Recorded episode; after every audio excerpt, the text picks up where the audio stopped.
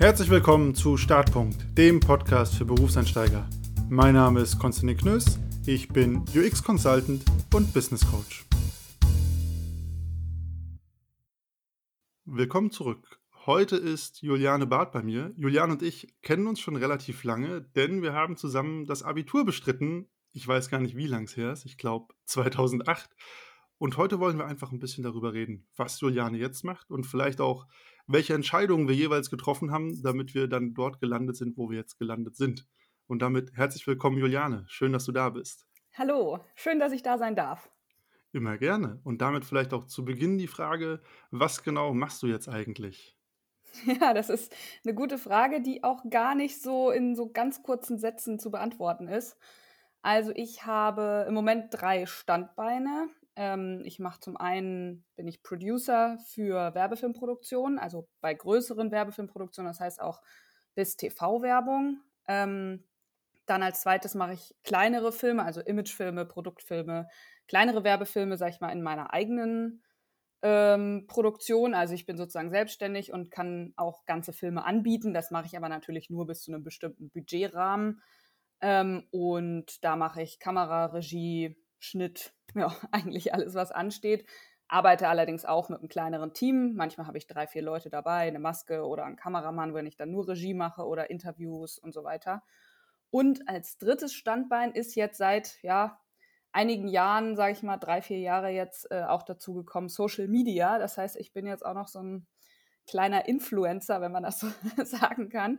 Und ja, und diese drei Standbeine, die äh, füllen mein Leben auch ziemlich aus.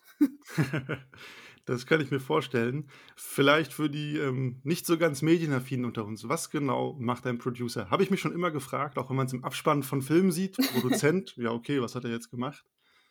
Ja, als Producer bist du eigentlich für die gesamte Organisation zuständig. Das heißt, ähm, du fängst an, mit dem Kunden eine, ein Storyboard abzustimmen das Storyboard machst du dann nicht selber, sondern hat der Regisseur gemacht. Ähm, und du hast quasi als Producer bei großen Werbefilmproduktionen wirklich für jeden Job einen einzelnen Menschen, der, der dafür zuständig ist. Also man hat jemanden für Storyboard, man hat einen Regisseur, man hat einen Regieassistenten, man hat äh, ja, Masken, Setaufnahmeleiter, ähm, Setdesigner. Also da wirklich, da, ich sag mal, ab 30 Leute geht so ein Set dann eigentlich erst los. Ähm, und der Producer ist sozusagen so ein bisschen das Mädchen für alles oder auch der Depp vom Dienst, der dann quasi dafür sorgt, dass alles läuft, dass jeder weiß, zu welcher Uhrzeit er wo zu sein hat, dass ähm, Autos gemietet sind, dass die auch äh, bezahlt werden, dass ähm, ja auch die gesamte Kalkulation und so weiter ist so ein bisschen Producer-Job, also zu sagen, okay, wie viel Budget haben wir, äh, was müssen wir dafür einkaufen, ist das und das noch drin, können wir da mehr verbrauchen, müssen wir da ein bisschen aufs Geld aufpassen und so weiter. Das ist eigentlich so komplett der Producer-Job. Ähm, es gibt auch noch Berater, die dann sozusagen für den Kunden mehr zuständig sind, also so ein bisschen diese Kundenkommunikation machen. Manchmal ist das aber auch noch Producer-Job, das kommt so ein bisschen auf die Filmproduktion an. Ähm, ja, eigentlich, genau, hält man die ganzen Fäden in der Hand. Am besten in der Aufzählung hat mir gefallen, den Leuten sagen, zu welcher Uhrzeit sie wo sein sollen. Da Im besten Fall klappt das dann auch. da ist man dann irgendwie nicht mehr weit weg von anderen Berufen wie äh, Kindergärtner. Absolut, so. richtig. Du hast ja, als du es aufgezählt hast mit deinen drei Standbeinen, schon so eine leichte Chronologie reingelegt. Mhm. Ähm, womit hast du denn angefangen und wie bist du überhaupt dazu gekommen? Also ich weiß gar nicht, ich glaube, so nach dem Abitur haben sich ja unsere Wege ein bisschen verloren. Was waren da deine Schritte, dass du jetzt mit dem, ich nehme mal an, das Producertum war vielleicht das erste Standbein, das sich entwickelt hat. Wie bist du da hingekommen?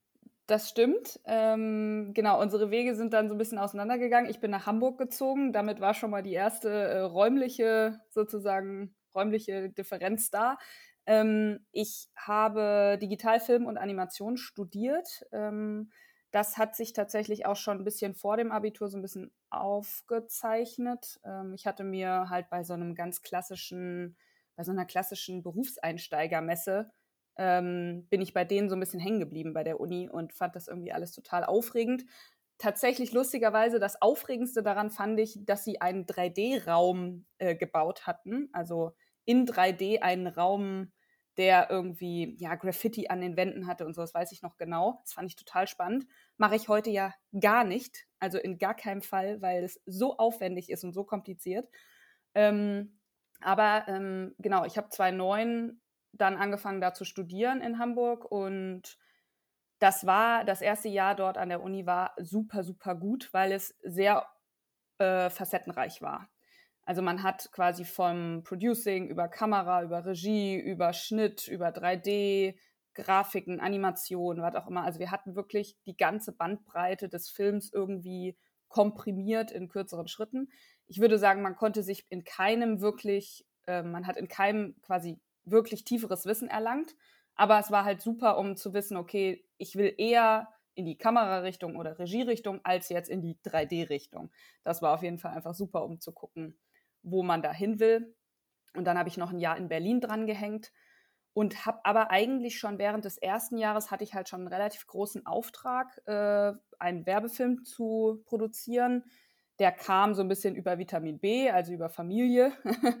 und ähm, ja, das war eigentlich so der Einstieg in die Werbung. Also ich sage mal, ich bin in die Werbung so ein bisschen reingerutscht, ähm, weil, und dann hat es einfach super viel Spaß gemacht, ähm, da zu bleiben. Man muss allerdings sagen, nach diesem ersten großen Werbefilm, der dann ja in diesem, ich sag mal, 2010, Mitte 2010 ungefähr beendet war, sowas dauert ja dann auch immer, gerade wenn man anfängt, naja, zwei, drei, vier Monate ist man schon mit so einem Projekt dann auch beschäftigt, gerade wenn man parallel eigentlich noch studiert. Ähm, und danach war es wirklich so ein bisschen schwierig, weil dann hatte man ja so einen großen, tollen Auftrag und dann ist man so in so ein Loch gefallen, so, äh, ja, aber jetzt kommt natürlich keiner nach, weil kein Mensch kennt einen, man hat auch noch nicht so viele ähm, Kontakte in der Branche, dass es jetzt irgendwie zack, zack, zack weitergeht. Und ja, dann war erstmal so, hm, was machst du denn jetzt eigentlich? Ähm, war dann aber natürlich auch schon selbstständig, weil, man, weil ich das brauchte für, diesen, für dieses eine große Projekt. Und ja, dann äh, habe ich erstmal angefangen als Assistentin, also als äh, bei meiner so einer ganz kleinen Filmproduktion zu arbeiten. Und das hat sich dann einfach wirklich Step by Step, äh, das kann man gar nicht mehr so richtig ähm, ja, wiedergeben, weil, weil ich gar nicht sagen kann, dass ich jetzt bestimmte Sachen gemacht habe und die haben dann zu anderen geführt. Weil man kann das nicht alles so genau planen, leider. Leider sage ich, weil ich immer so ein ehrgeiziger Mensch bin und sage, ja, wenn man arbeitet, dann muss man das machen und dann kommt man zu dem. Aber im Filmbusiness ist es leider sehr viel machen, machen, machen, machen und irgendwann lernt man jemanden kennen und da arbeitet man dann mal und dann hat man wieder was gemacht und wieder was auf der Agenda. Also in meiner ganzen Karriere äh, wollte, glaube ich, ein einziger Mensch mal meine, mein Zeugnis sehen. das ist immerhin, ja, immerhin. immerhin, das muss man wirklich sagen. Aber ja, das ist dann so Step by Step. Dann habe ich jemanden kennengelernt, bei dem habe ich 2013, 2012, 2013 sehr viel ähm, gearbeitet, sehr viel produziert. Ähm, dann gab es aber auch mal wieder ein ganz schwieriges Jahr ähm, wo irgendwie gar nichts ging. Aber ich bin halt jemand, der immer sehr äh, umtriebig ist und dann irgendwie sich überlegt, okay, jetzt ist, geht das gerade nicht, dann muss ich mir wieder was Neues ausdenken. Und dann bin ich tatsächlich ein halbes Jahr erstmal in eine Festanstellung gegangen, äh, war auch bei einer Filmproduktion hier in Hamburg. Da habe ich unheimlich viel gelernt. Die haben mich nämlich als mit 21 oder 22 haben die mich als ähm, also Producer eingestellt und nicht Junior Producer, sondern direkt quasi äh, in einer gehobeneren Position. Und da hatte ich auch sehr viel Verantwortung und sehr viel zu tun und habe sehr viel gelernt im Umgang mit Agenturen und Kunden und ja, diese ganze Abstimmung, die ich halt vorher als Freier bei kleineren Filmproduktionen eben auch nicht hatte.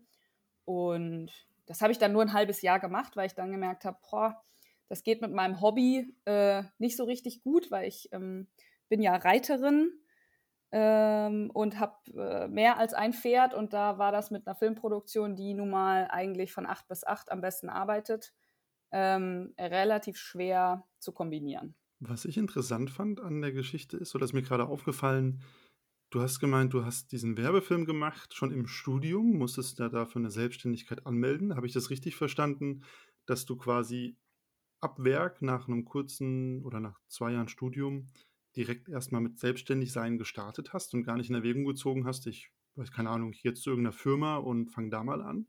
Nee, genau, genau richtig. Ich hab, äh, war quasi sofort selbstständig, also seit 2010 bin ich jetzt äh, selbstständig und dadurch, dass ich da so reingerutscht bin, war das erste Jahr ja auch super entspannt. und dann, wie gesagt, war ich halt bei diesem, also als Assistentin, aber die haben mich auch nicht fest angestellt, sondern da habe ich dann auch Rechnungen geschrieben und dann hat das so ein bisschen seinen Lauf genommen. Ich finde, wenn man, wenn man erstmal in dieser Selbstständigkeit drin ist und äh, auch sein eigenes Geld verdient und guckt, wie geht das von Monat zu Monat, mal besser, mal schlechter, ähm, und eben aber auch die Freiheit hat, ähm, sag ich mal, seine Zeit ein bisschen freier einzuteilen, als wenn man jetzt eben festangestellt ist, dann ist es echt schwer, in so eine Festanstellung wieder reinzukommen überhaupt.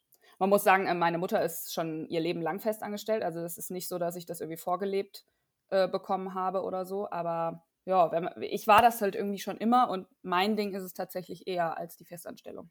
Okay, äh, spannend, dass man das so ab Start macht. Die meisten haben ja den umgekehrten Verlauf, fangen irgendwo fest an, Mhm. sammeln vielleicht ein bisschen Erfahrung und sagen dann: „Ach nee, jetzt will ich die Freiheit oder will selbst gestalten.“ Du hast es ja wirklich quasi umgedreht.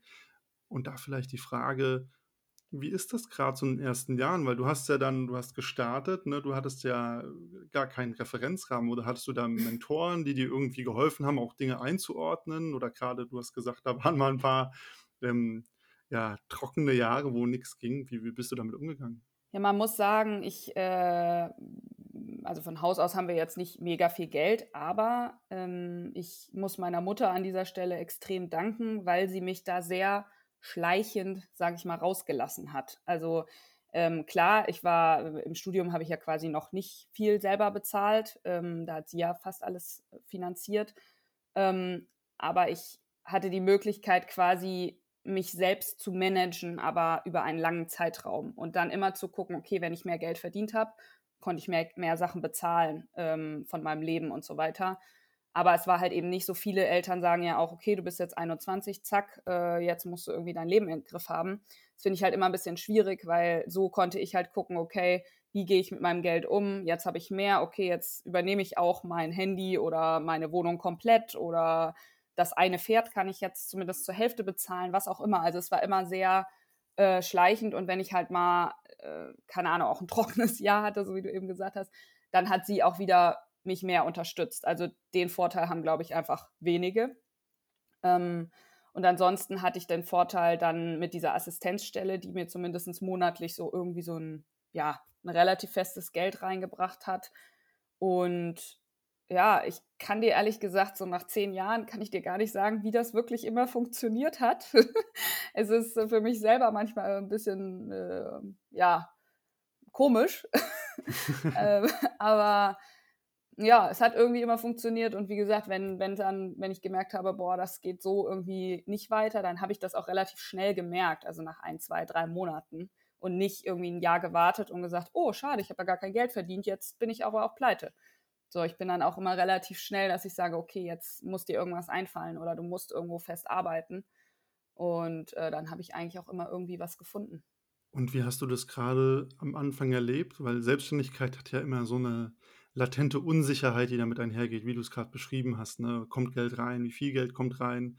Das stelle ich mir gerade, wenn man am Anfang seiner Karriere steht, als ja mental sehr schwierig vor, das zu managen, weil sonst, wenn ich jetzt wo fest angefangen hätte, dann wäre es ja so, okay, ich fange an, da kommt jetzt monatlich Geld rein, ich kann mich so über mein erstes Gehalt freuen. Mhm. Du hast ja eigentlich einen anderen Weg gewählt. Du hast Freiheit gewählt zum Start weg, aber dafür auch diese Unsicherheit. Wie, wie bist du damit umgegangen? Du hast ja so gesagt, irgendwie hat es dann immer gepasst. ja, ähm, ich sage immer, für die Selbstständigkeit brauchst du eine gewisse Art von Urvertrauen. Das bedeutet nicht, dass man sich auf die Couch setzt und sagt, ach ja, morgen wird schon jemand anrufen, der mir einen 10.000 Euro Job verpasst. Das nicht. Äh, man muss schon umtriebig sein und tun und machen und fleißig sein. Aber du brauchst so ein gewisses Vertrauen in dich selber und auch in die Welt um dich rum, dass das schon irgendwie gehen wird. Ähm, das hatte ich irgendwie immer wie gesagt, ich hatte ja auch immer die Unterstützung von zu Hause, wo man sagen muss, die haben jetzt nicht alles bezahlt und ich hatte nicht irgendwie die Möglichkeit, oh ja, wenn ich jetzt Schulden mache, dann geht das schon alles. Aber es ist trotzdem natürlich ganz gut, diesen Puffer zu haben, zu sagen, naja gut, wenn nächsten Monat nur 200 Euro reinkommen, dann geht das auch mal über einen Monat. Ich kann das irgendwie ein, zwei, drei Monate, kann man das immer irgendwie wegpuffern. Ähm, und ansonsten, ja, man muss schon auch ein bisschen mit Geld umgehen können ähm, glaube ich, weil, weil wenn man halt, keine Ahnung, viel Geld verdient in einem Monat und dann sagt, ja geil, dann kaufe ich mir jetzt ein Auto, dann klappt es auch nicht so gut. ja, ich glaube, das finanzielle Management kommt da noch mal ganz anders zum Tragen, auf jeden ja. Fall. Du hast ja jetzt schon einiges erzählt und ich fand zwei sehr schöne Punkte, dass du gemeint hast, was bei dir so war, war so ein Urvertrauen, so irgendwie wird es immer weitergehen, aber halt ein Urvertrauen, das auch irgendwie auf ähm, so eine Arbeitsethik fußt, die man hat. So, ich hänge mich aber auch rein. Genau. Und gleichzeitig, ähm, dass deine Eltern dich unterstützt haben. Also so familiärer Support ist, glaube ich, echt ein Faktor, den man nicht unterschätzen darf. Und das ist ja was sehr Wertvolles, wenn man das hat. Das hat ja auch nicht jeder, muss man genau. fairerweise sagen. Eine richtig bewusste Entscheidung, muss man sagen, war es eigentlich erst nach dieser Festanstellung, dass ich ein halbes Jahr festangestellt war, wir dann ein Gespräch hatten und dann war es eigentlich erst diese wirklich bewusste Entscheidung, okay, jetzt gehe ich wieder in die Freiheit sozusagen. Da haben wirklich viele Leute zu mir gesagt, boah, das ist aber echt mutig.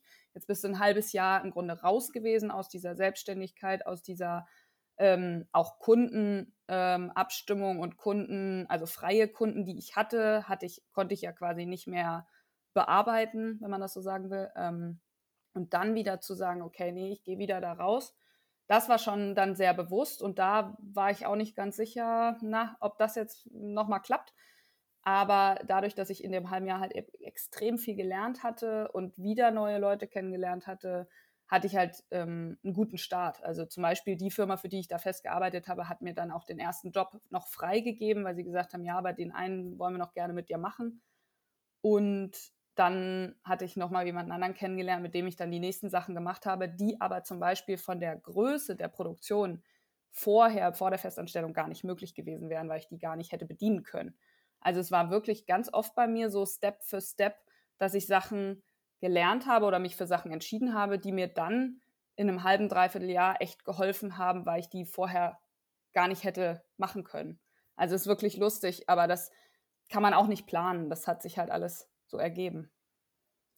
Das ist auf jeden Fall ein spannender Punkt, gerade wenn man ehrgeizig ist, dass man auch mit sich selber Geduld haben muss und dann manchmal erst nachdem man gewisse Dinge gelernt hat, auch diese Chancen sehen und ergreifen kann, die du ja immer wieder jetzt beschrieben hast. Dann hast du jemanden kennengelernt und daraus hat sich was ergeben. Genau. Man muss aber auch wirklich manchmal ins kalte Wasser springen. Also gerade bei diesem Producer-Job, ähm, wo ich eben mit 21 nicht als Junior angefangen habe, da muss man auch mutig sein und sagen, ja, das kriege ich hin, da hänge ich mich jetzt richtig rein, das, da arbeite ich mich ab. Lehrjahre sind keine Herrenjahre, so blöd es klingt, aber auch da ähm, muss man einfach oft ins kalte Wasser springen und sagen, ja, dann mache ich das jetzt mal und guck, wie es wird. Also man kann gerade in der Selbstständigkeit oder gerade in, einer, hm, in einem Job, wo man auch was werden will und ehrgeizig ist, da muss man ähm, auch mutig sein. Das kann ich auf jeden Fall nur unterstreichen. Und ich glaube, der Mut muss immer noch ein bisschen größer sein, wenn man nicht diesen krass finanziell abgesicherten Rahmen hat, den eine Mhm. Festanstellung bietet. Du hast ja dann, ja, mehrere Einstiegsjahre, wenn ich das mal so formuliere, so ab der Uni und dann eigentlich ja nochmal nach der Festanstellung. Ja. Was würdest du so im Nachgang sagen? Du hast schon ein paar Dinge genannt. Was lief da wirklich gut und was so gar nicht? Eine Sache habe ich rausgehört, Plan lief schon mal gar nicht. Das war wahrscheinlich auch eine Umstellung, dass das so nicht klappt. Ja, genau. Planen ist immer super schwierig, weil gerade im Filmbusiness ist es halt oft so, dass die rufen dich an und fragen, was machst du denn nächste Woche? Und dann denkst du dir immer so ein bisschen, naja, also wenn ich nächste Woche nichts zu tun hätte, dann wäre es ja schlecht.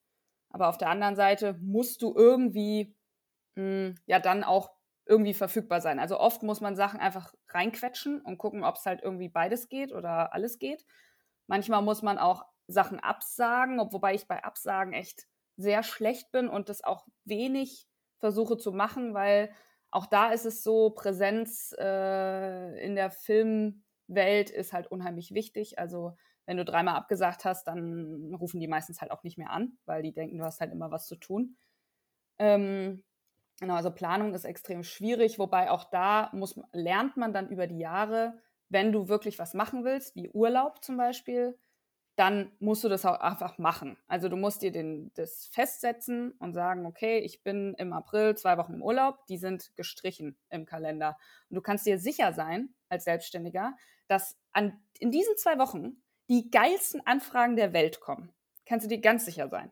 aber du musst es dann halt durchziehen. Also am Anfang habe ich das nicht gepackt. Also ich habe dann oft was abgesagt oder umgelegt oder ja, irgendwie das möglich gemacht. Mittlerweile bin ich halt an dem Punkt, wo ich sagen kann, okay, ich kann es mir auch irgendwie leisten, dann ein, zwei Sachen mal abzusagen und den Urlaub dann auch durchzuziehen. Aber das ist äh, ein hartes Learning, was man da am Anfang macht. Das finde ich auf jeden Fall einen spannenden Punkt, dass man sich selber die, die eigene Zeit auch rausschneiden muss und sich dann nicht komplett in der, in der Arbeit und den Aufträgen verliert. Sehr schwierig. Du hast ja mittlerweile, wir hatten es ja am Anfang, noch mehrere Standbeine. Wie sind die dann dazu gekommen?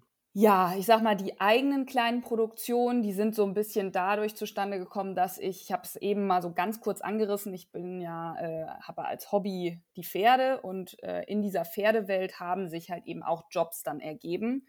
Ähm, dadurch, dass ich halt irgendwie Filme gemacht habe und ich mit Pferden was zu tun hatte, habe ich dann halt Pferdefilme gemacht. Das hört sich jetzt an wie Wendy, aber das äh, sind jetzt keine Pferdefilme in dem Sinne, sondern tatsächlich also in der Pferdewelt, in der Pferdebranche Firmen, die sich gerne irgendwie präsentieren wollen oder Produktfilme machen wollen oder sowas. Und da habe ich dann irgendwie auch immer mehr gemacht. Also das wurde tatsächlich immer mehr. Also ich weiß nicht, ich habe letztes oder vorletztes Jahr habe ich, glaube ich, weiß nicht, 15 Filme gemacht oder so in dieser Branche. Hat sich also auch extrem gut entwickelt. Und da habe ich halt den ganz klaren Vorteil, jemand mit diesen beiden Richtung. Also jemand, der Film gelernt hat und das auch in größeren Produktionen bewiesen hat und jemand, der Ahnung von dieser Pferdewelt und Pferdebranche und noch dazu hat, was die Zielgruppe sehen will, so. Die, äh, diese Kombi hat halt nicht jeder, so da, dass ich halt einfach da äh, wirklich was anbieten kann und das äh, schätzen die Kunden auch sehr, dass man da Ahnung hat und eben nicht von Adam und Eva alles neu erklären muss. Ja, ich glaube, das ist immer ein spannender Faktor, wenn man beides mitbringt, das Handwerkliche und das Inhaltliche. Das kenne ich aus meiner Branche auch nur zu gut. Wenn man beide Sachen liefern kann, ist man natürlich äh, ganz schnell ein begehrter, mhm. ähm, ich wollte sagen Kunde, aber das ist das falsche Wort. Dienstleister. Dienstleister. ja, das ist das richtige Wort, genau. genau. Ähm, und dann, du hast es ja schon angedeutet, so Hobby zum Beruf mäßig bist du ja noch einen Schritt weiter gegangen, hast Social Media erkundet und bist da ja mittlerweile ich würde sagen, schon als Influencer unterwegs. Ich glaube, du hast auf Insta 50.000 plus Follower. Das ja. ist in meiner Welt auf jeden Fall relativ viel. ja, ähm, auch das kam so ein bisschen zum einen aus einer Laune heraus, zum anderen auch aus einem etwas trockeneren Jahr, dass ich wieder gedacht habe, boah, irgendwas muss mir jetzt einfallen, irgendwas muss ich machen. Und dann, ja, hat sich das irgendwie so entwickelt, dass ich mir Instagram angeguckt habe und gedacht habe, so, boah, also was die machen, das kann ich ja irgendwie auch paar Fotos und ein paar Videos. Das ist, kann ja eigentlich nicht so schwer sein. Das mache ich ja eh schon. Ja, ein bisschen blauäugig gedacht. Aber Naivität gehört ja oft auch zu den ersten Schritten. und dann habe ich einfach in einer, in, ich weiß es noch genau, ich habe innerhalb von einer Woche das ganze Ding aufgezogen, also den Blog, die, also die Webseite dazu, Instagram, Facebook, YouTube. Ähm, alles einheitlich, alles in einem Namen. Äh, das heißt Julis Eventer äh, ist quasi wirklich ähm, eine reine Pferdegeschichte äh, aus meinem Sport. Ähm, ich reite Vielseitigkeit und das ist eigentlich auch mein großer, großer Vorteil, ähm, weil ich in diesem Sport sozusagen die Einzige bin, die das äh, auf dem Level und in der Beständigkeit macht. Dadurch bin ich relativ schnell gewachsen und hatte relativ schnell auch den Zugang äh, zu anderen Influencern, anderen Leuten, die äh, viel auf Social Media machen. Dadurch hat man natürlich wieder, das ist dann ein Schneeballeffekt. Je mehr Leute man kennt und je mehr ähm, man mit denen in Kontakt ist, desto besser wächst man halt auch selber, weil man von denen dann schon auch so ein bisschen, ja, die Follower sehen einen bei dem einen Kanal und dann bei dem anderen oder bei Events oder so. Also man muss da schon sehr umtriebig sein, sehr viel unterwegs sein, sehr viel machen. Und das hat sich einfach sehr, sehr gut entwickelt. Ähm, das war immer, also das war nie so gedacht, dass ich irgendwie Influencer werden wollte. Ich hatte so ganz, ganz am Anfang habe ich gedacht, naja, wenn du davon vielleicht mal eine Stallmiete für ein Pferd bezahlen kannst, dann läuft das super. Dann hast du alles richtig gemacht. Dass das jetzt, äh, sag mal, zu einem, doch zu einem Business oder zu einem Standbein geworden ist, Ähm, ich sag mal, auch in der Größe schon. Es gibt ja auch, hm, also eine sehr, sehr gute Freundin von mir, die hat 320.000 oder so. Da ist es ja wirklich ein, ein, eigener Beruf. Also da, da kann man nichts anderes mehr machen. Das hätte ich ehrlich gesagt nicht, nicht erwartet. Also ich war mit meinen 10.000 damals schon irgendwie total happy und habe gedacht, boah, dass ich das jemals schaffe. Aber so 55.000 jetzt bald, ähm, das sind dann Zahlen, äh, ja, fernab von Gut und Böse irgendwie. Absolut. Ähm, wer meinen Insta-Account kennt, weiß, ich wäre auch schon mit 500 Followern sehr glücklich. Aber das Spannende fand ich jetzt, du hast ja erzählt, du hattest so Berührungspunkte und du hast gesagt, hey, Film, Foto kann ich doch, ist ja mein täglich Brot. Jetzt gehe ich nochmal rüber zu Social Media und schaue, was ich da äh, machen und reißen kann. Ähm, jetzt hast du beides so als Standbeine. Was waren so die Sachen, die du dann neu gelernt hast oder du gemerkt hast, okay, das unterscheidet sich hier von der, wie ich arbeiten muss, nochmal ganz grundsätzlich? Also ganz grundsätzlich ist das eine halt hinter der Kamera und das andere vor der Kamera. Und ich habe mich schon sehr bewusst dazu entschieden, eigentlich hinter der Kamera zu sein und musste das wirklich sehr doll lernen. Also vor der Kamera ins Handy reinreden, mit Leuten kommunizieren, alles sehr offen spielen, sehr transparent das muss man wirklich lernen. Ähm, natürlich gibt es Leute, die sind ein bisschen extrovertierter als andere. Denen fällt es sicherlich leichter.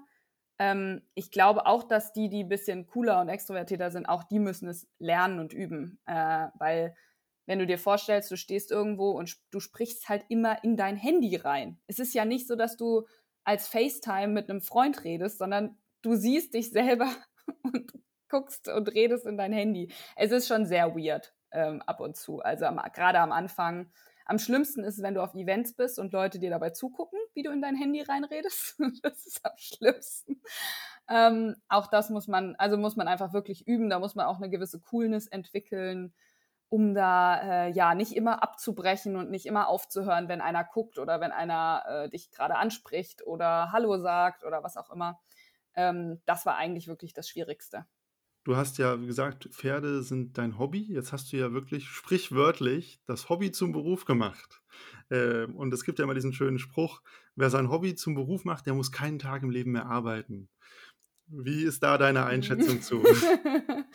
Ja, jein. Ähm, es ist schon so, äh, Social Media ist, glaube ich, der best, das beste Beispiel dafür, das muss man schon lieben und wollen, um das zu machen. Also wenn ich dir jetzt vorrechnen würde, wie viele Stunden ich da an Arbeit reinstecke und wie viel Geld ich damit verdiene, dann können wir das nicht, also dann ist das nicht relevant. Ähm, auch wenn ich das jetzt gut skaliert habe und wirklich ähm, Freude daran habe und auch eigen, ei, einige Kooperationen damit gewinnen konnte, trotzdem ist das so immens viel Arbeit. Äh, ich sag mal, die ganzen Instagram allein schon zu befüllen mit Stories und Postings, jeden Tag Nachrichten zu beantworten auf fünf Kanälen. Wie gesagt, ich habe ja nicht nur Instagram, ich habe Facebook, YouTube und meinen Blog, auf dem ich ja auch irgendwelche Blogbeiträge noch hatte und so Dinge fallen immer ein bisschen hinten runter. Mittlerweile sind es halt weniger Blogbeiträge. Ich habe auch noch einen eigenen Podcast, den ich dann auch letztes Jahr irgendwann noch gestartet habe, weil, naja, man hat ja sonst nichts zu tun. Und ähm, ja, also wie viel Arbeit da reinfließt, das ist äh, sehr wirklich immens und es macht aber wirklich viel, viel Freude und ich als Reiter bin ja auch in dieser Welt der Nerds, sage ich mal, äh, die ja den ganzen Tag nur über Pferde reden. Genauso wie Mütter den ganzen Tag nur über ihre Kinder reden, reden Reiter den ganzen Tag nur über ihre Pferde. Und das ist natürlich schon was, das kann ich jetzt voll ausleben. das war, ähm, das ist zum Beispiel auch ein Grund, warum es diese ganze Social Media Geschichte gibt. Facebook, wenn du auf Facebook deine Seite hast und dann jede Woche über dein Turnier da berichtest und mit Fotos und Videos, dann sind irgendwann die Leute, ja, die finden das zwar irgendwie immer noch cool und die drücken vielleicht auch Like, aber das ist dann irgendwann so ein bisschen, okay, sie ist wirklich äh, in ihrer Pferdewelt gefangen und hat nichts anderes mehr. Und das bietet halt diese Social Media Plattform, die ich da jetzt habe, einfach voll. Ne? Da kann ich das einfach komplett rein ballern, wenn ich das jetzt mal so sage. Und alles andere bleibt aber dann mal so ein bisschen außen vor. Ne? Also meine Facebook-Seite zum Beispiel ist jetzt wirklich so ein bisschen cleaner. Da kann man jetzt halt auch mal was über Pferde posten, aber ich habe da halt auch Arbeitskontakte und so. Da will ich halt nicht, dass da äh, ständig immer nur Pferd, Pferd, Pferd, Pferd ist. Und äh, meine Social-Media-Leute, die feiern das ja total. Also die, die gehen da ja auf und je detaillierter ein Bericht ist, desto besser. Von daher äh, konnte ich das damit auch äh, ganz gut trennen. Also tatsächlich dann Social Media mehr als Ausleben vom äh, Pferdetalk-Drang, genau. um das mal so zu nennen, als jemand, der niemals weiter als bis zum Hund gekommen ist bei den Haustieren. Das finde ich sehr spannend. Würdest du trotzdem sagen, also ich kann nur meine Erfahrungen mit Social Media sind, und die sind ja wesentlich kleiner, es ist schon sehr, sehr zeitaufwendig und zeitintensiv, die Dinge vorzubereiten. Würdest du sagen, das steht für dich immer noch im Verhältnis? Also, dass du sagst, hey, das ist ein Thema, das interessiert mich so brennend und ich rede darüber so gerne. Und all die Stunden, die ich da reinstecke, die sind es mir auch wirklich wert? Oder bist du auch langsam am Punkt, wo du sagst, hey, hier ist irgendwie eine Grenze oder das wird ein bisschen viel? Nee, also an der Grenze bin ich noch nicht. Äh, es ist absolut super viel Arbeit. Ähm, ich habe es ja eben schon beschrieben, allein die Nachrichten, das ist, äh, ja, das, das, nimmt manchmal Dimensionen an. Also ich hatte ich weiß noch, vor zwei, drei Monaten hatte ich so ein relativ einschneidendes Erlebnis, das ich auch auf Social Media geteilt habe. Und äh, da habe ich, glaube ich, 1200 Nachrichten an einem Tag gehabt. Ähm, das ist jetzt übertrieben viel, das habe ich normalerweise nicht, aber diese Nachrichten kannst du als normaler Mensch gar nicht beantworten. Dann müsstest du eine Mannschaft von drei, vier Mann haben, die, die da mitmacht. Also das, das geht einfach gar nicht. Manchmal sind es ja auch nur, ach, tut mir leid oder ein Herz oder was, aber das wird ja trotzdem als Nachricht angezeigt. Und irgendwie finde ich, also ich habe halt ähm, die Einstellung, dass es dass ich eigentlich gerne die Wertschätzung, die mir jemand entgegenbringt, indem er mir eine Nachricht schickt, gerne wieder auch zurückgeben möchte. Das ist aber halt extrem schwierig in der Masse. Ähm, aber an sich äh, ist das Thema, also ich brenne für dieses Thema schon so sehr, dass ich absolut noch nicht an der Grenze angelangt bin. Ich habe mir gerade jetzt erst ähm, für dieses Jahr ähm, quasi eine Art freie Mitarbeiterin zugelegt, die so ein bisschen zuarbeiten kann, die auch mal was vorbereiten kann, die Stories vielleicht mal bearbeitet, die ein bisschen mir bei Brainstormings hilft ähm, und so weiter und so fort, damit man eben nicht ganz alleine ist mit diesem ganzen Thema und immer nur äh, sich selbst im Kreis dreht, sondern damit ich da auch mal Sachen auslagern kann oder einfach mal eine WhatsApp schicken kann. Hey, ich habe gerade die und die Idee, denk mal bitte drauf rum und äh, am besten schickst mir morgen mal ein PDF mit ein paar Ideen. Ähm, das ist echt super gut. Ähm, das muss man sich natürlich auch leisten können. Da war ich halt ewig lange so äh, im Zwiespalt, ob das funktioniert oder nicht. Mhm. Aber im Moment äh, klappt das, sag ich mal, in der ersten Instanz ganz gut und mal gucken, ob das dann so weitergeht an sich ist bei Social Media halt schon so, je mehr du machst, desto mehr Arbeit hast du auch. Also das hört sich jetzt erstmal komisch an, aber ich habe das halt im letzten Jahr durch Corona, weil mir viele Events weggefallen sind, habe ich äh, Social Media an sich sehr doll skaliert. Also habe viel mehr gemacht, habe mir neue Formate ausgedacht, habe äh, Live-Events gemacht, ähm, also super, super viel. Und dadurch bin ich natürlich auch mehr gewachsen als in einem normalen Jahr. Und äh, dadurch habe ich jetzt aber halt auch mehr Anfragen für Kooperationen und so weiter und so fort. Also man kann mit Social Media, je mehr man macht und je mehr man Zeit man reinsteckt, je mehr hat man am Ende eigentlich auch davon. Das kann ich mir sehr gut vorstellen. Nun ist ja für, für die Zuhörer von diesem Podcast, die vielleicht gerade am Anfang stehen ihrer Karriere oder überlegen, was sie machen wollen, das Thema Influencer werden ja wirklich äh, relevanter, als es vielleicht noch war, als wir Abitur gemacht Absolut. haben. Ich glaube, da gab es mit Mühe gerade Facebook. und ich glaube, MySpace war noch ein Thema. Falls das jemand nicht kennt, muss er auf Wikipedia nachschlagen. das ist wirklich ein bisschen her. Würdest du, was würdest du jemandem empfehlen, der jetzt zu dir kommt und sagt, hey, ich komme frisch vom Abi oder vom Studium, ich will Influencer werden? Sehr, sehr kritisches Thema. Eventuell brauchen wir dafür eine neue Podcast-Folge. Weil, äh, also ich, erlebe diese Entwicklung ja auch. Ähm, gerade, ja, ich spreche es jetzt kurz an, Thema Clubhouse. Da gibt es ungefähr eine Million Talks, die darüber gehen, wie man besserer Influencer wird oder wie man überhaupt Influencer wird. Ich finde es sehr, sehr, sehr kritisch. Äh, ich, also frag mal die großen Influencer, die wollten das alle nicht werden, in Anführungszeichen. Also bei Beauty weiß ich es nicht. Ähm, da sind vielleicht die ja, die Entwicklung nochmal anders, aber ich sag mal, bei uns in der Pferdewelt, da wollte das keiner aktiv werden. Wir haben alle irgendwie angefangen mit so einem kleinen Blog oder so einem Daily Report oder was auch immer, wie man da irgendwie angefangen hat. Ähm, und dann hat sich das irgendwie so entwickelt. Ähm, ich sage immer mit dieser Freundin zusammen, die eben sehr, sehr ähm, bekannt und ist und sehr viele Follower hat, wir sagen eigentlich immer, dass wenn du nichts zu sagen hast, dann wirst du das auch nicht erlernen können. Also ein Influencer muss immer irgendwas zu sagen haben. Du musst irgendwas, irgendeine Botschaft haben oder irgendwie besonders lustig sein oder irgendwas Besonderes haben oder so. Also das Erlernen von Influencer-Dasein, das halte ich für relativ schwachsinnig. Natürlich kannst du dir bestimmte Sachen beibringen, du kannst fleißig sein, du kannst viele Postings machen, du kannst kreativ sein und so. Aber am Ende ist Content is the King. Also bei TikTok oder so mag es vielleicht anders sein, aber gerade auf Instagram, gerade beim Blog selber oder ich meine auch auf YouTube, Leute, die nichts zu sagen haben, die werden am Ende nicht erfolgreich sein oder nicht ähm, sich durchsetzen.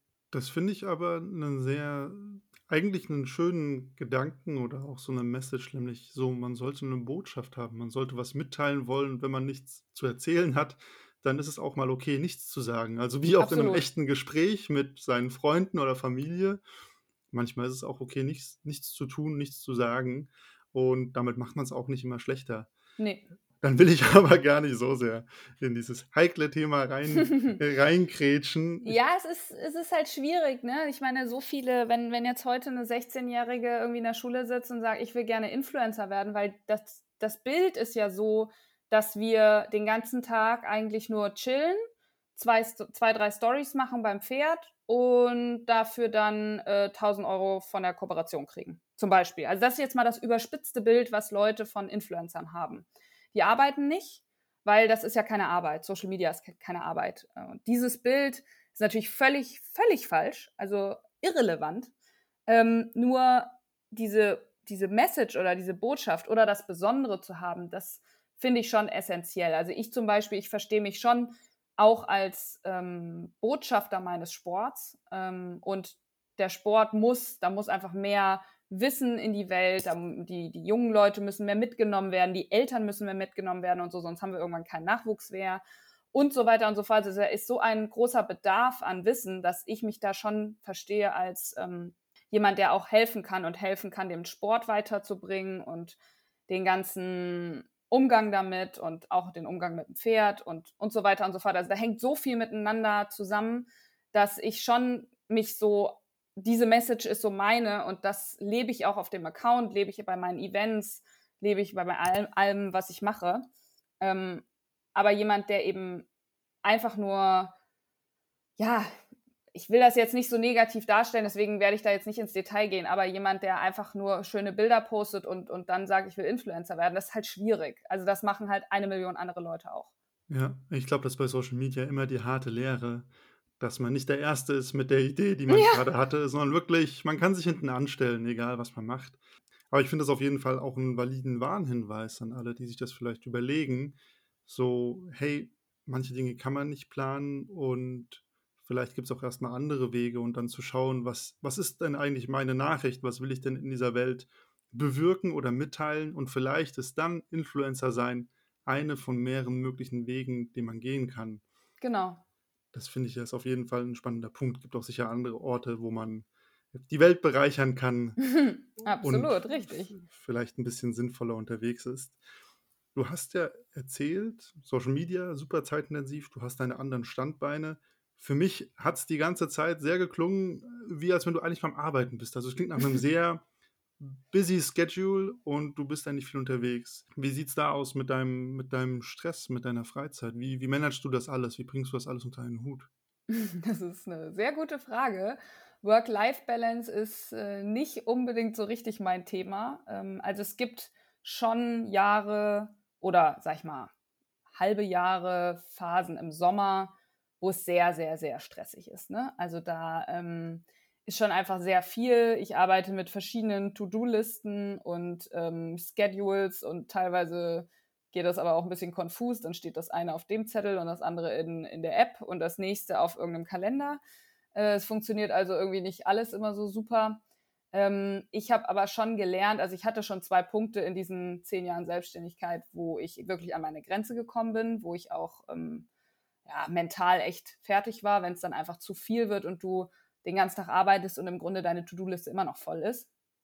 Ähm, das habe ich mittlerweile schon gelernt. Also du musst lernen, wo sind deine Grenzen, wo musst du sagen, okay, den Job kann ich jetzt einfach nicht mehr machen, den kann ich mir nicht leisten.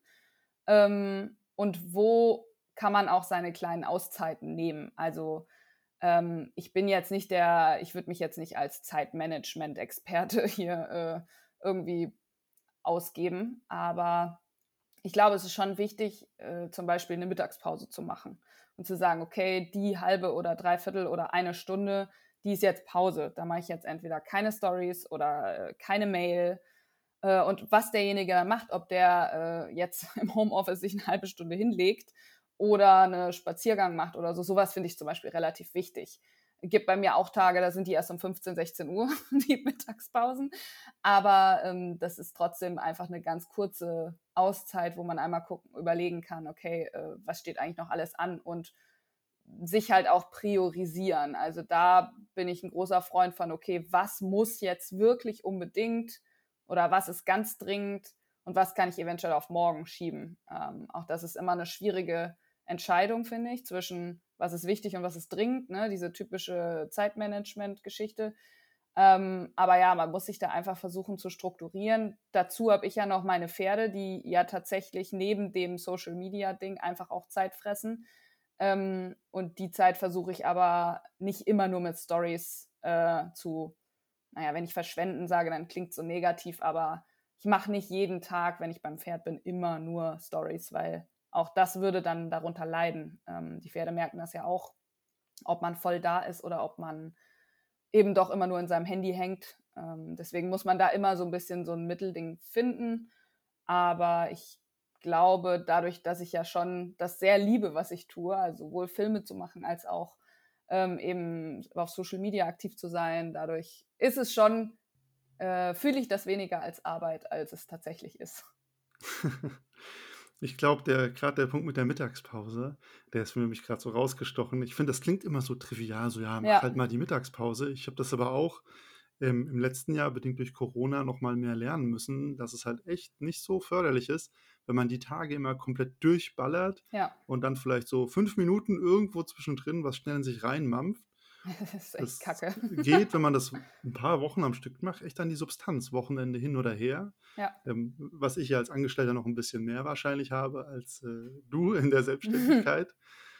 Aber ist ein ganz valider Punkt. Das sind manchmal echt die kleinen Dinge, mit denen man sich die, die Freiräume verschaffen kann, die man braucht, um ja Ja, dann auch mir, wieder arbeiten ja, zu können. mir hilft es halt auch in dem Tagesplan. Also wenn ich meine To-Dos zum Beispiel in so einen Kalender reinarbeite und gucke, okay, was kann ich denn überhaupt heute schaffen, dann hilft mir manchmal einfach dieser Punkt, wo ich sehe, Stunde Mittag, der ist wirklich eingetragen in Gelb und dann sehe ich, okay, da bis dahin und dann hast du aber eine Stunde äh, Rekonvaleszenz. So, das, das hilft mir einfach auch im Kopf, dass ich nicht weiß, oh, jetzt muss ich irgendwie acht Stunden lang das und das und das und das und nochmal und hier und die Mail und bla, sondern du weißt, okay, jetzt mach eine Stunde halblang und dann geht's auch weiter. Und dann arbeite ich lieber abends von 10 bis 11 noch eine Stunde und mache noch Mails oder ein Angebot oder so, als dieses Durchballern. Ja, das ist echt happig. Die meisten Leute haben ja eine 40-Stunden-Woche. Ich persönlich habe ja eine Vier-Tage-Woche, also 32 Stunden. Wo würdest du da deine Stundenwoche mit Arbeitszeit verorten, dass man Oh mal eine Gott, Einschätzung hat? ganz schwer, ganz, ganz schwer. Sicherlich Wochen, die haben auch nur 30 Stunden. Ähm, aber im Winter so, wenn nicht so viel los ist, im Sommer mit Social Media super schwer. Also ich habe äh, Bildschirmzeit von sechseinhalb Stunden durchschnittlich, ähm, wenn ich dann noch zwei, drei Sachen schneide. Oh, es ist echt schwer. Wenn ich jetzt sage 60 Stunden, dann sagen alle, oh Gott, die ist ja nur am Arbeiten. Es stimmt halt auch nicht. Aber ja, du kannst es ja schwer beurteilen, wenn du abends nochmal zehn Nachrichten beantwortest auf Insta. Eigentlich gilt es als Arbeit, ne? Wenn man ganz streng wäre, ja. Ich hätte lustigerweise, ohne irgendwie eine Ahnung zu haben, wie viel du arbeitest, hätte ich getippt, High-Peak-Wochen sind 70 bis 80 Stunden. Wäre mein Gefühl gewesen. Ich müsste das wirklich mal takten. Ich habe es noch nie gemacht, keine Ahnung. Ist schockierend. Wir haben das mal, äh, kleiner Einschub auf der Arbeit, mit so einem Arbeitstagebuch erfasst, einfach weil wir wissen wollten, wie arbeiten wir, damit wir dann unser Office neu gestalten konnten. mhm. Und da haben wir halt auch getrackt, ähm, jeder für sich natürlich, wann komme ich auf die Arbeit, wann gehe ich und was mache ich in der Zeit. Und ich war irgendwann schockiert, als ich festgestellt habe, Moment mal, das sind ja alles 10-Stunden-Tage hier. Äh, dafür bin ich doch gar nicht angestellt. Mich, also war wirklich ein Schocker, weil es hat sich so nicht angefühlt. hatte beim Nachhinein total erklärt, warum ich manchmal so müde war am Wochenende, weil ich Komisch. einfach viel gearbeitet habe. Ja. Ganz natürlich, wenn man drüber nachdenkt. Mir hilft es zum Beispiel auch, ähm, dass ich oft bis, also gerade im Moment und gerade mit Corona und so, war halt schon oft, dass ich einfach bis acht schlafen kann. Ab acht fängt der Tag dann an und gut, oder manchmal auch halb acht oder manchmal auch halb neun.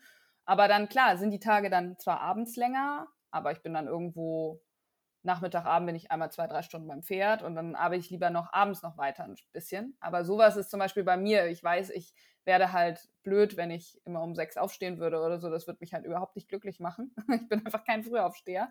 Aber sowas sind halt auch Kleinigkeiten. Da muss man halt so seinen eigenen Biorhythmus finden, äh, der irgendwie zu einem passt. Und sowas entspannt mich halt auch total, wenn ich weiß, okay, 8 Uhr, geil, dann geht's los, entspannt. Sehr, sehr guter Punkt, glaube ich. So den eigenen Rhythmus und Lebensrhythmus entwickeln. Ich zum Beispiel gehöre unter der Woche zu den Frühaufstehern, 6 Uhr. Hm, schön. Äh, irgendwie, ich mache das, ich habe mich dran gewöhnt. Ich würde aber mich niemals als Frühaufsteher bezeichnen, aber irgendwie ist es mein Ding. Ist ganz verrückt. Aber damit vielleicht so zum Abschluss die Frage, du bist ja vielseitig unterwegs. Glaubst du, du wirst das, was du gerade jetzt machst, bis zur Rente noch so machen? Nein.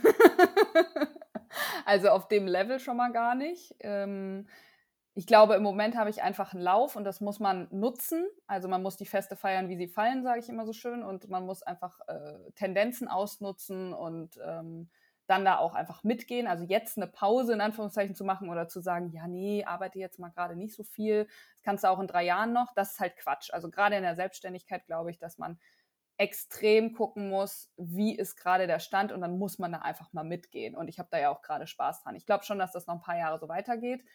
Ähm, Filme kann ich, glaube ich, mein Leben lang machen. Das ist das Gute. Ähm, Social Media weiß man nicht. Keine Ahnung. Alle, also viele sagen ja, die Blase platzt irgendwann. Das haben sie auch vor fünf Jahren bei Facebook schon gesagt. Ist nicht passiert. Ähm, ob es dann da auf Instagram am Ende weitergeht oder ob es irgendeine neue App gibt, äh, auf der wir dann alle sind, keine Ahnung. Ich weiß auch nicht, ob man diese Pferdegeschichte und das ganze Training und die Berichterstattung und so weiter, ob man das mit 45, 50 noch machen kann, ob das irgendwie noch authentisch ist, ob sich das dann anders entwickelt hat. Gar keine Ahnung. Also da äh, ist ein ganz, ganz großes Fragezeichen. Aber jetzt deswegen das nicht zu nutzen, wäre ja eigentlich blöd. Also man guckt einfach, wie lange es geht, man guckt, dass man ein bisschen am Zahn der Zeit bleibt. Und äh, wie gesagt, die Filmproducer oder Filme generell zu machen, das kann ich bis zur Rente machen. Sehr cool. So eine Surfer-Einstellung eigentlich. Die Welle reiten, solange sie da ist. Genau. Ja, sehr schön, dass du heute da warst. Ich fand es super interessant. Wo kann man denn noch mehr von dir erfahren, wenn vielleicht, naja, der ein oder andere doch entdeckt hat, Pferde interessieren mich plötzlich doch viel mehr, als ich dachte? Wo findet man dich im Internet? Ähm, ja, also ich habe natürlich eine Webseite julianebart.de, äh, sehr einfach. Da ähm, ist halt alles über meine Film-Producer-Tätigkeit und Regie und so weiter. Also da ist es sehr businessmäßig. Und alles, was Social Media betrifft, Julis Eventer, also Facebook, Instagram, YouTube, Blog, ähm, da ist eigentlich alles darüber zu finden. Sehr cool. Dann nochmal vielen Dank, dass du da warst. Vielen Dank für die Einladung. gerne. Ich glaube, man darf gespannt sein, wo sich das hin entwickelt. Ich verfolge immer fleißig, was du auf Insta treibst. Und damit war es das für diese Woche. Wenn ihr sonst noch Fragen, Kommentare, Anmerkungen habt, auch vielleicht speziell zu der Folge, dann schreibt mir gerne entweder auf LinkedIn oder auf Insta. Bin ich jeweils zu finden unter konstantin.knös oder schreibt mir auch gerne eine E-Mail startpunkt.podcast.gmail.de und ansonsten hören wir uns nächste Woche. Bis dann.